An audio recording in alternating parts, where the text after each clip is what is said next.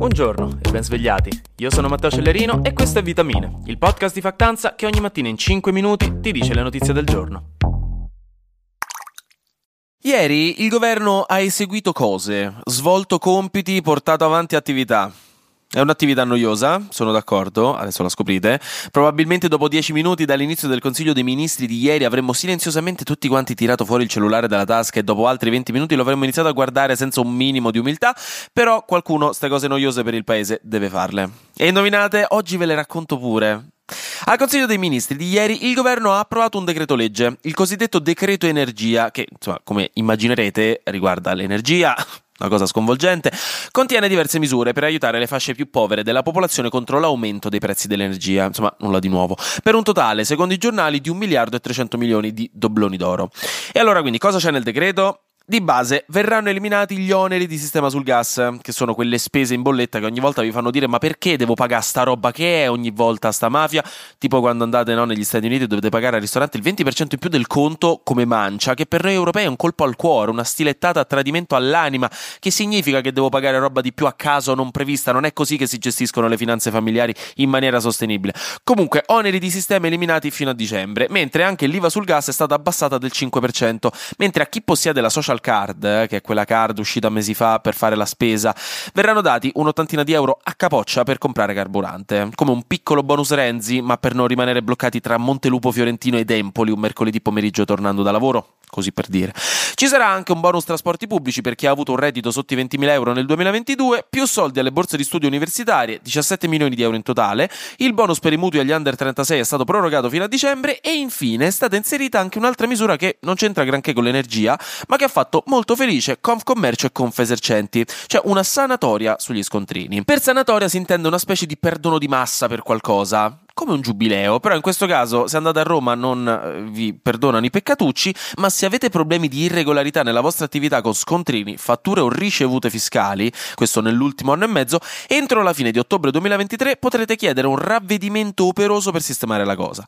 Che cos'è un ravvedimento operoso, mi chiederete? È un modo per risolvere appunto i problemi come in questo caso di tasse non pagate, proprio detto in spiccioli, gli stessi spiccioli che ci serviranno per pagarlo questo ravvedimento operoso, perché nella pratica si tratta di pagare le tasse arretrate pagate e in cambio si paga una sanzione inferiore a quella che bisognerebbe pagare, quindi una multa inferiore per il fatto di aver pagato più tardi, meno penalità tipo anche la sospensione dell'attività, quindi ci si evita la sospensione dell'attività perché comunque appunto si è pagato il fisco in ritardo. Questo per mettere tutto a posto, chiudere la pratica, una mano lava l'altra e tutte e due lavano il viso, come diceva mio nonno insieme ai suoi compagni di bevute poco raccomandabili al bar del paese. Ok, adesso però vi giuro che le notizie saranno meno noiose, mano sul cuore, però questa dovevamo veramente sfangarcela stamattina.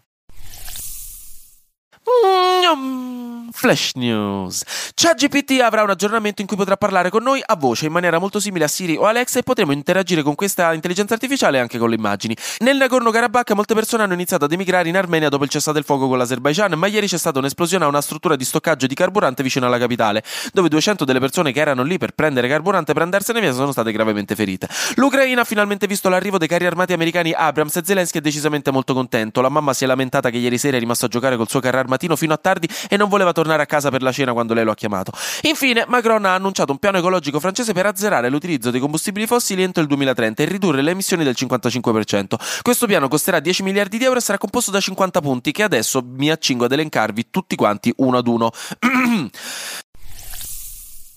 Sembra, come piccola nota dal mondo dell'intrattenimento, che lo sciopero degli sceneggiatori di Hollywood possa stare per fermarsi, possa stare per finire. E che potrebbe essere appunto un'ottima notizia, in primis per i lavoratori del mondo dello spettacolo, che riceveranno trattamenti più adeguati, in secundis ovviamente per noi, così possiamo sperare tra due o tre anni di non dover riguardare per la quinta volta How I Met Your Mother, che tra l'altro ho scoperto non c'è nemmeno più su Netflix, perché nessuno in questi mesi ha scritto più serie di qualità per i prossimi anni. Allora, sembra che domenica la Writers Guild of America abbia raggiunto un accordo provvisorio di tre anni con l'AMPTP, che è l'associazione che riunisce gli interessi delle grandi case cinematografiche americane, in cui si andrebbe a fornire maggiore protezione sull'utilizzo dell'intelligenza artificiale nel lavoro degli scrittori, che era una delle tematiche molto ingombranti e pressanti. Poi la questione dei pagamenti per l'utilizzo delle opere anni dopo la loro uscita, specialmente sulle piattaforme di streaming, e il numero minimo di iscrittori nei team per i programmi TV. Questi sono i tre grandi argomenti in cui si è finalmente riuscito a trattare. Non ci sono ancora dettagli precisi su come avverrà questo accordo, si sa però che c'è un accordo,